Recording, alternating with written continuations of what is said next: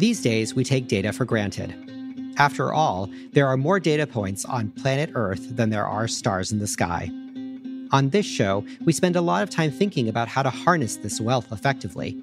Many data professionals struggle with an overabundance of information. And if you ask me, that's a great problem to have. Today, we're going to talk to a data scientist with the opposite problem an incredible lack of data. Our guest is Tarak Shah, a data scientist at the Human Rights Data Analysis Group, also known as HRDAG. HRDAG is a nonprofit, nonpartisan organization that applies rigorous science to the analysis of human rights violations around the world. Their work takes them from war torn conflict zones to the inner cities of the United States. But no matter their focus, they're often dealing with incomplete data sets, looking for information that no one is collecting.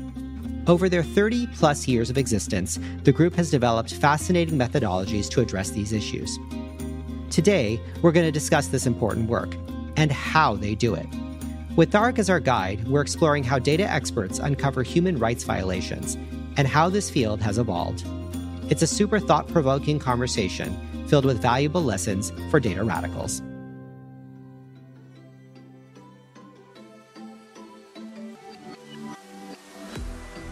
Welcome to Data Radicals, a show about the people who use data to see things that nobody else can.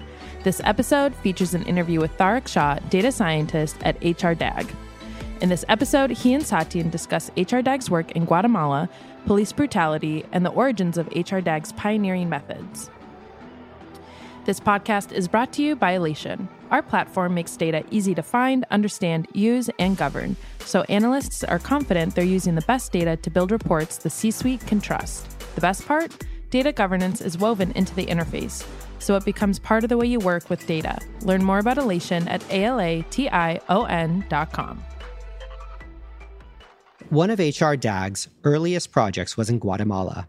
The country was recovering from a 36 year civil war that ended in 1996. In its aftermath, HRDAG helped to collect records of human rights violations. Their work paved the way for the conviction of Guatemala's former president, General Efrain Rios Montt, who was found guilty of genocide and war crimes.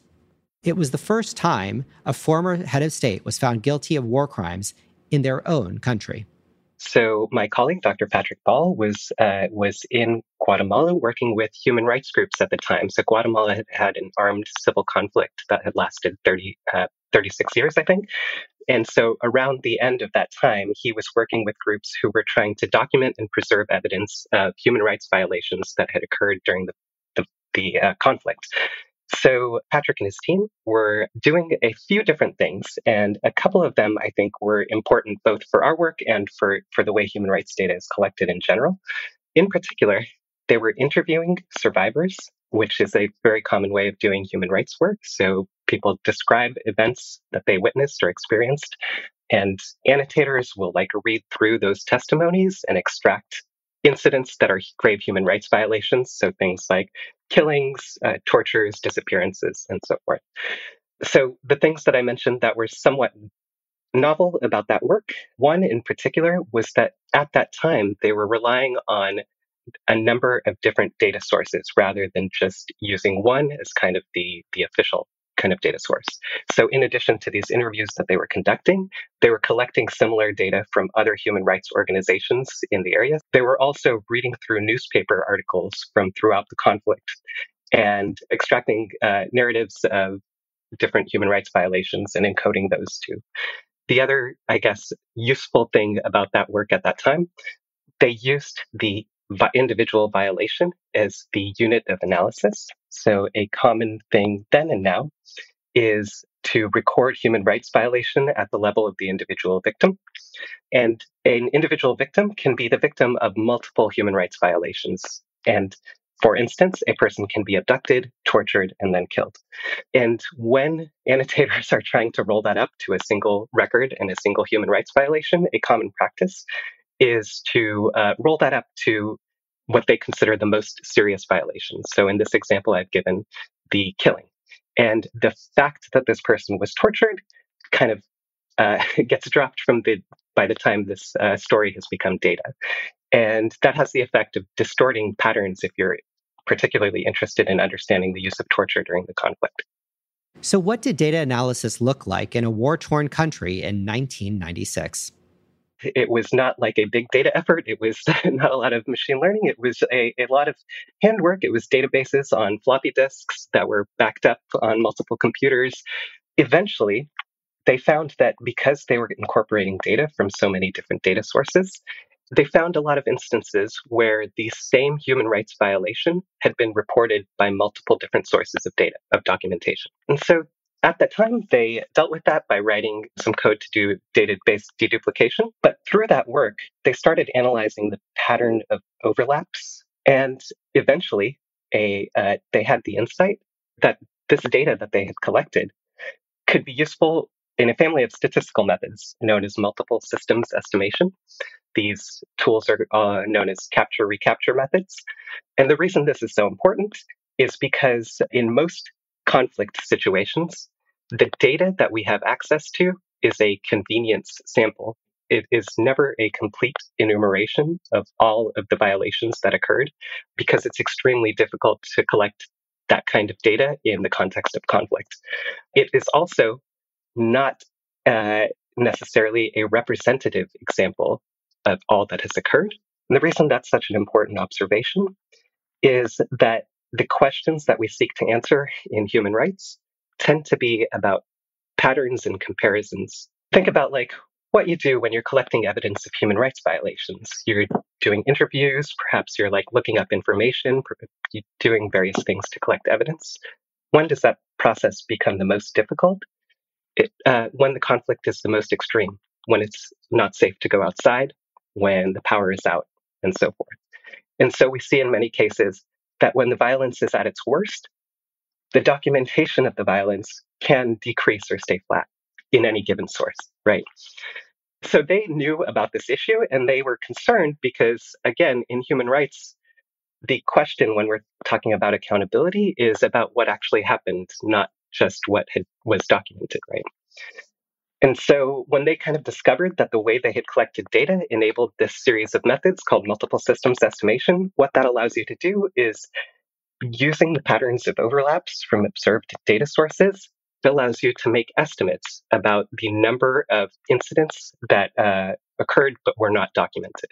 And this was like a huge kind of step forward. It is like kind of the birth of a lot of the methods that that we continue to use throughout our work today which is such an interesting lesson for a lot of the people who are doing analytical work because on some level one presumes all of this rich data collected and then you know people sometimes engineers people who are not very familiar with the analytical process are making decisions about which features to extract in order to be able to understand the data better. And then in your case i mean one the data is really s- scarce and scant. And then the other part of it is you're now making really, really critical decisions about which features to extract. And then based upon that extraction mechanism, trying to figure out how that tells you about what you don't know and what you don't have. In my interview with General Stanley McChrystal, he made a great point. Sometimes we have data we don't know we have. Stanley and his team discovered trash bags full of electronics seized from enemy combatants. This was valuable intelligence that illuminated hidden behavior. For HRDAG, the discovery of a warehouse in Guatemala did the exact same thing. I'll go back in time a little bit for another example is the use of kind of administrative data. I would think of it almost as like the exhaust generated by bureaucracies in order to identify evidence not only of human rights abuses, but also of command responsibility. So again in Guatemala, years after the conflict had ended, in fact, in I think 2005 or 2006, the government accidentally found an abandoned warehouse that turned out to be the historical historic archives of the Guatemalan National Police. This was a series of buildings. Inside there was all of the paperwork generated by the Guatemalan National Police going back for oh, almost a century these papers were were not super organized. They were tied in bundles of string. Because this building had been abandoned, they, some of them were covered in rat or bat feces. They were kind of molding, etc. As soon as uh, human rights workers realized what it was, they knew it was going to be just a super important source of data for um, the kind of ongoing effort for accountability for the crimes of that conflict. So, one of the things that happened after that is HRDAG and others um, researchers went down, and the archivists there estimated that it would take decades to read through all of these documents. I think they, there were so many, they didn't measure them in pages, they measured them in kilometers. So it was like eight kilometers of paper or something like, like stacked up, you know. And so one of the first things that, that our team did was uh, set up a sampling strategy, a topological sampling strategy to get like a kind of representative sample of documents from this from this collection. And so what that looked like for the people who were doing the sampling and review was, you know, they would get instructions that say like go into building 2, walk forward 15 feet, take a left turn and go 12 feet and then the pile that you find in front of you look up 17 inches and pull you know the documents out of that and that's the sample and so on and so forth. And there's actually like numerous papers written about like all the details that went into this sampling. But what that allowed them to do was to start to get a sense of what types of documents that this collection contained. This herculean work paid off. Hidden in these records was the proof that HRDAG needed to solve the mystery of a murder that had taken place 20 years earlier a couple of things happened. One, historians identified documents that were describing a police raid that resulted in the disappearance of a student union leader named Edgar Fernando Garcia. The reason this was important was because since his disappearance, there had been no kind of official word about what had happened to him. The police denied any responsibility and said that he had probably been killed in some kind of gang violence or something, and uh, they had nothing to do with it. His family continued to look for him.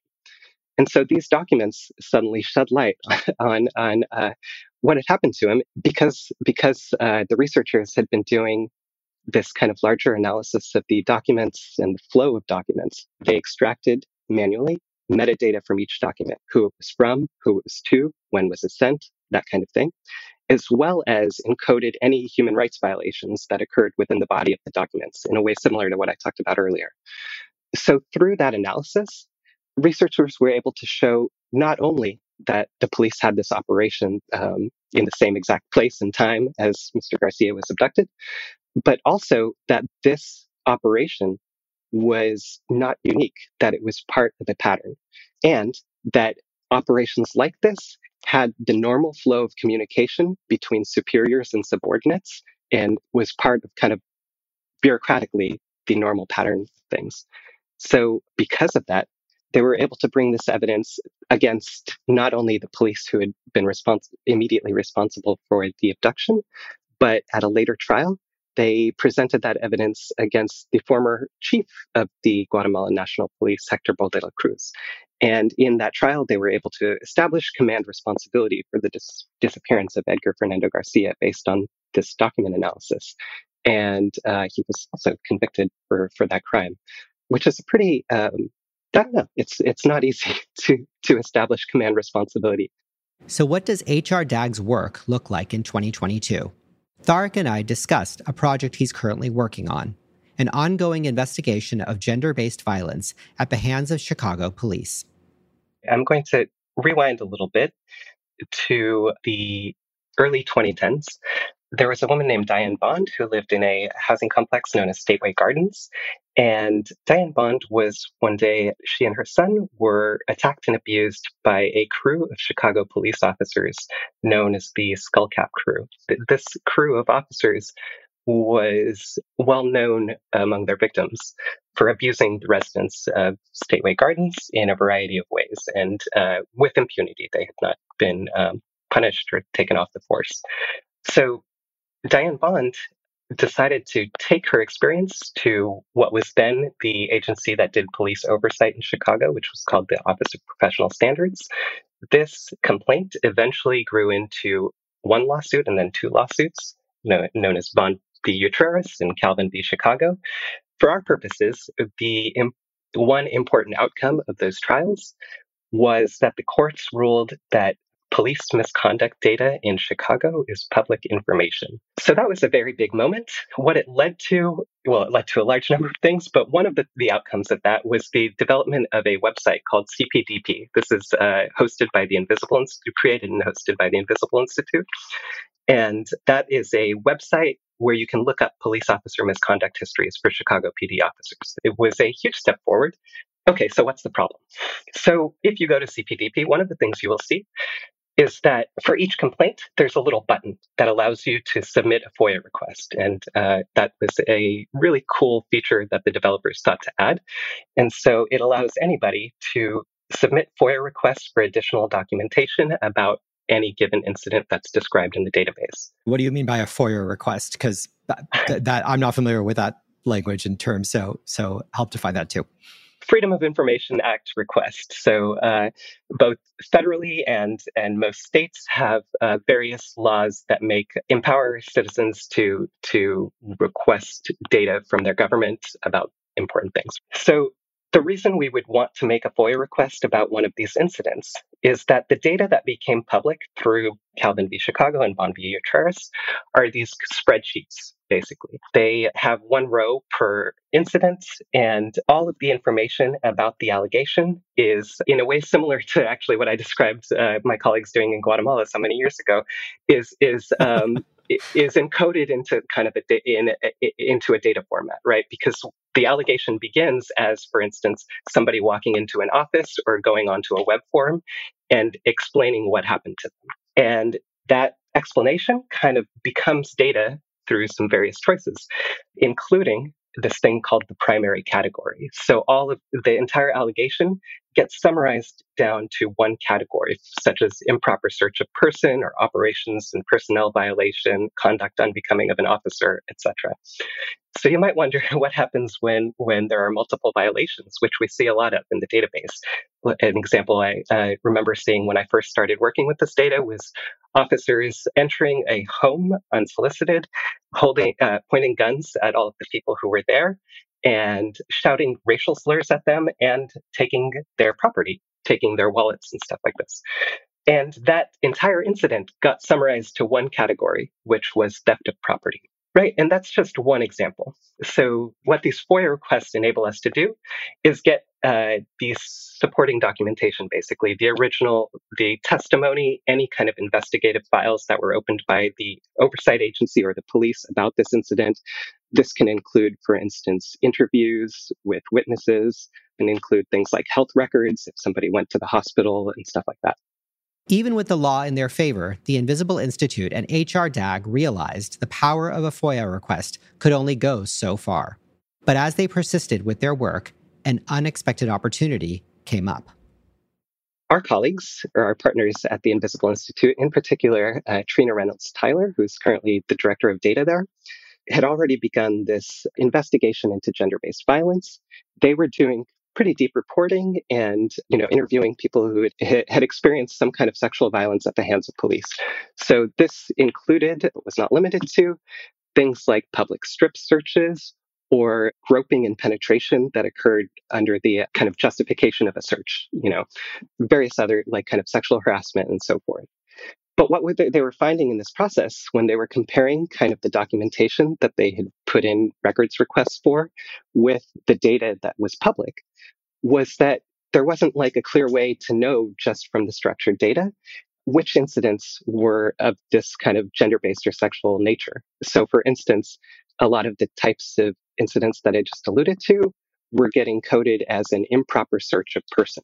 And so the, you know, the, the fact that you know and so if you're trying to do this this deep analysis of, of sexual violence you run into this block additionally they were limited in terms of how many documents they could request from the city. So uh, there's an important exception in the FOIA law, which is called undue burden, meaning if the public agency, if it would be too much of a burden for them to produce these uh, records, that is one reason they can deny it. And so roughly what we were able to do at that time was get around 15 documents for around 15 incidents per week.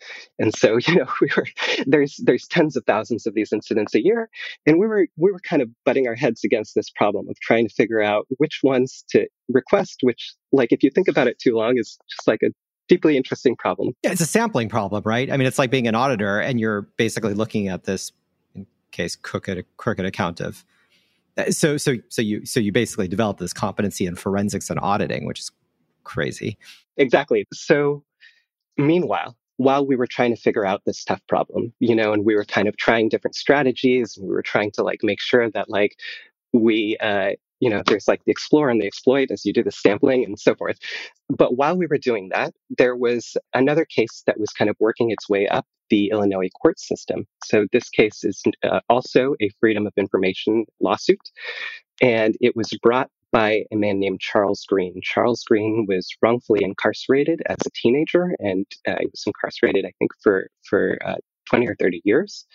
He has been released and continues to um, this lawsuit that he had brought against the city was to make all of these well one of the things he had requested was uh, that all of this misconduct information including the the investigatory files should be fully public information. We shouldn't have this kind of 15 a week bottleneck. So we knew about this case, and Trina and I, in particular, along with Patrick, my colleague, had been having conversations about what we would do if we had all the documents. You know, like that we, that would really expand our ability to do this investigation. And we'd uh, Patrick and I had had some success using machine learning to kind of sift through large amounts of kind of uh, text data in the past on different projects and had told Trina about this. And she was like, could, could we use that to do this kind of work? And we're like, yeah, we should definitely try it. But this was all hypothetical. In 2020, in early 2020, as the Green v. Chicago case was making its way up the courts, the city, for whatever reason, just missed a filing deadline. They were supposed to file like a kind of like a, a piece of paperwork that's supposed to like give them extra time to to prepare their defense or whatever and they just didn't they missed the deadline and as a result of that the judge kind of by default made the documents in question from 2011 through 2015 public so the documents that green has requested and that those court uh, that case is still in court right now and it's headed towards the Illinois Supreme Court, are for documents going back to 1967. We don't have that, but what we do have is this slice from 2011 to 2015. That became the source for this investigation. Because we suddenly had all of these documents, we expanded kind of the scope of the investigation to a variety of types of violations that disproportionately affect women and non binary people. So, this includes kind of the sexual violations that I described before, as well as things like neglect, home invasion, policing of parents and children when they're together, uh, as well as like targeting of people based on uh, of LGBTQIA people or disabled people. And so, so we, you know, kind of set out to, to build this machine learning classifier. A small problem before we were able to do that was that what we received were like hundreds and hundreds of thousands of pages of scanned documents. Some of them included like embedded audio in the PDF. Like it, it was like very just very unstructured. Embedded audio in the PDF. yeah, yeah. Um, a dream for a data analyst. and they included like you know pictures and uh, you know uh, it, it's a bunch of scanned administrative documents from a couple of different large bureaucracies. You can imagine kind of how messy it is. And so we actually went through like a pretty detailed process and this has been ongoing work that I've been involved in as well as uh, folks from the Invisible Institute, as well as, uh, importantly, some volunteers, including from an organization known as the Lucy Parsons Lab in Chicago. And we have we have been working for some time on processing these documents, extracting bits of structured information that we can use to index and search through them. And so before we could really do anything in terms of this gender-based violence investigation, we had to figure out how to get from these like this mess of documents to what we ended up focusing on was several of the different types of documents that exist in that collection contain a section that has a narrative description of the allegations. In some cases, these are in the first person. These are allegations that the person submitted via web form, for instance. In some cases, they are short summaries of the allegations written by the person doing the intake when the complaint happens. But in any case, these proved to be richer sources of information about what was alleged to have happened than those primary categories codes that we had access to before. What are the insights that all of the work has generated and and how prevalent is this? Like I mean how many what percentage of officers in this Chicago PD for example are have violations reported and how distributed is this problem? So we've created a website called btsurface.com and that's where we are like in an ongoing way presenting as we find them and confirm them some of the findings from this work. And as we work our way through them we're kind of reporting our findings from each of these categories. What we've been able to report on to start with are specifically we've done some deep reporting on allegations of neglect.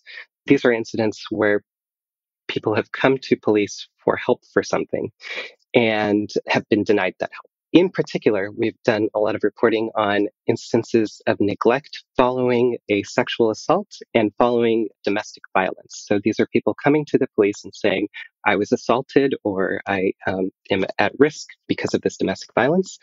And we're either, in the case of rape, are, are blamed for what happened to them or told that they are lying or making this up.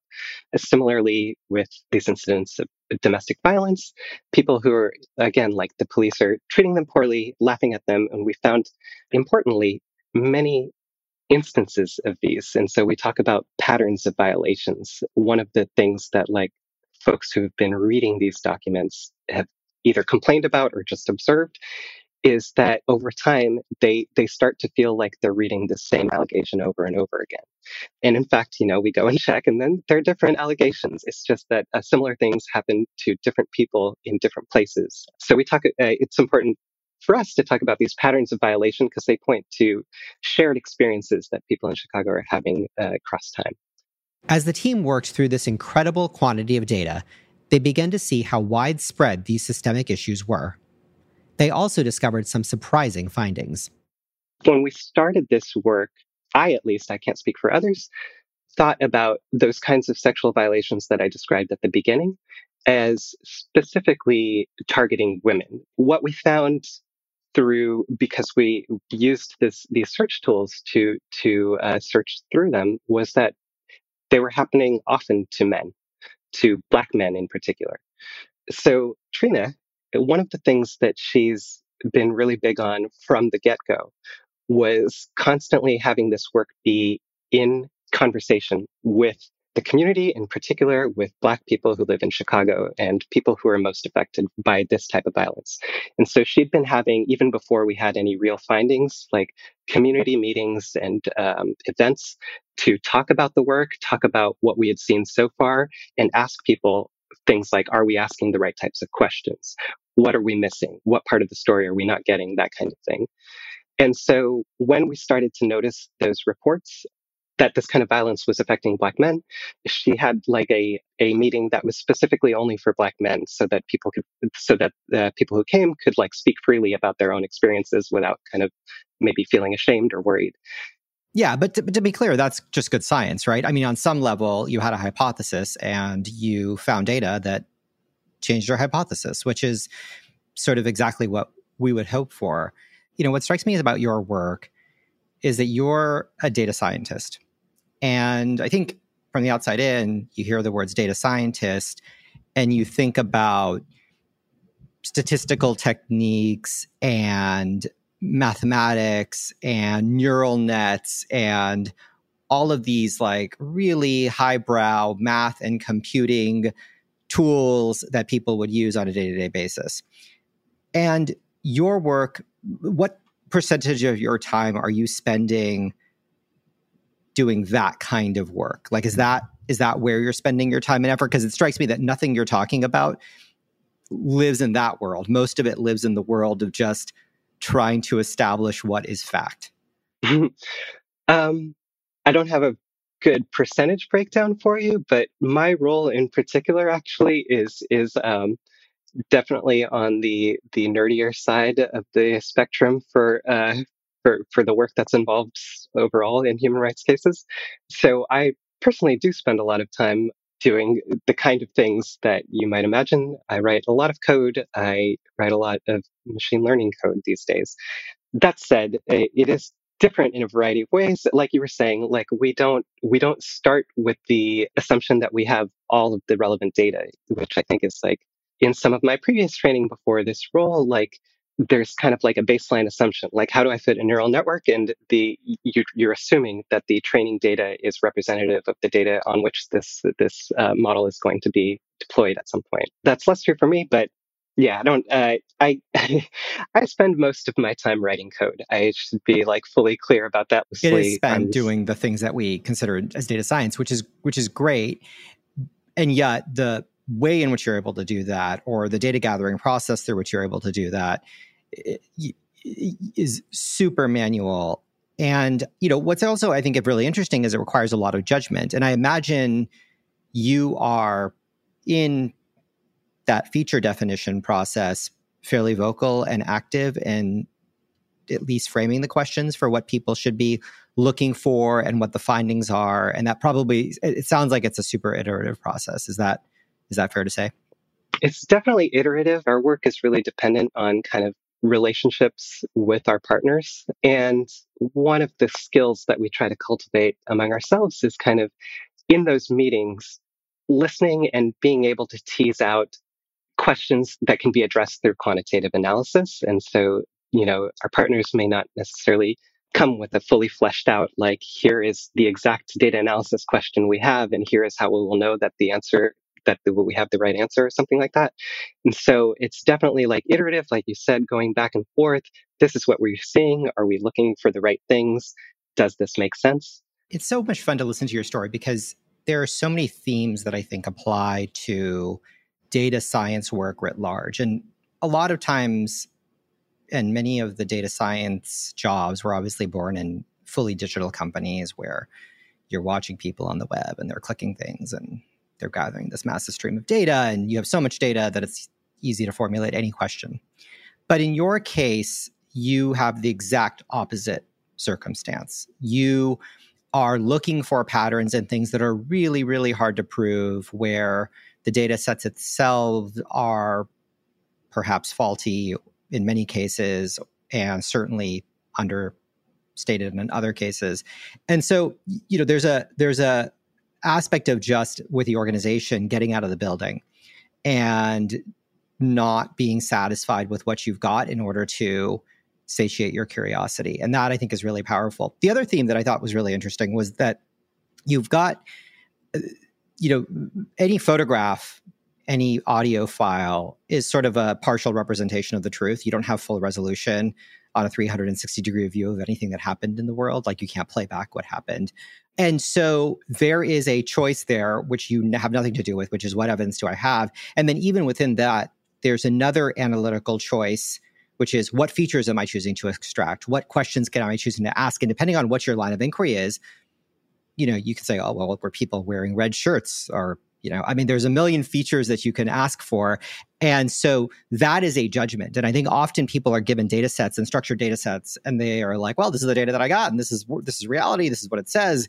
And what they don't realize is that structuring of data that assembly of that data set is a judgment call by somebody farther upstream. And that itself is kind of some form of an analytical exercise. And um and you're very actively realizing that your line of inquiry starts at the event and you're trying to get sort of at full resolution of truth from the lens you see it, um, which I think is really exciting. And so you're just so much of what you're describing is forensics work. And I think it's just super powerful to hear your story of getting out there and doing it and really being actively engaged with the subject matter and not taking no for an answer for the entire organization the work HRDAG does is incredibly important, and I know many of you may feel motivated to donate money or volunteer your time. To close out the conversation, Tarak suggested a few ways you could help HRDAG and their partners. Yeah. So I guess in general, money is always welcome. Uh, I mean, definitely do give to HRDAG if that's uh, the, if that's what you're excited to do. But also for the types of organizations that I've been talking about today that we partner with, there's small nonprofits and human rights defenders in every community who are doing this kind of work to expose and hold accountable the powerful for their crimes. And so, in terms of like finding if this work kind of inspires you or this these goals kind of inspire you, like finding who's doing that kind of work in your own community the volunteer question is an interesting one. It's like super important, and some organizations that we work with have a really good capacity to uh, intake and manage volunteers. So I mentioned the Lucy Parsons Lab in Chicago, and that's just one that I happen to have personal experience with, and I just can't say enough good things about about the volunteers there, and they're just doing really amazing work. I know that there are other groups like that. Uh, so if you're looking to plug in, kind of trying to plug into networks like those because that's it's through those projects that you kind of learn what the work is about and you uh, develop the relationships that will help you kind of get really involved. As Tarak mentioned, when war is at its worst, documentation disappears. In other words, the most egregious human rights violations are the least likely to be recorded. The fog of war leaves hazy memories. In this field, lack of data can be a data point in a larger pattern too. And thanks to pioneering work from folks like Tarak, we now have a system to fill in those blanks. Multiple systems estimation empowers researchers to predict the number of undocumented incidents that occurred. It's a crucial foundation in data work for human justice today. Who knows what other hidden patterns it will illuminate? To learn how you can support HRDAG's work, please see the linked show notes below. This is Satyen Sangani, CEO and co founder of Alation. Thank you, Tarak and HRDAG, for sharing your powerful story. And thank you for listening. Alation empowers people in large organizations to make data driven decisions. It's like Google for enterprise data, but smarter. Hard to believe, I know, but Alation makes it easy to find, understand, use, and trust the right data for the job. Learn more about Alation at alation.com.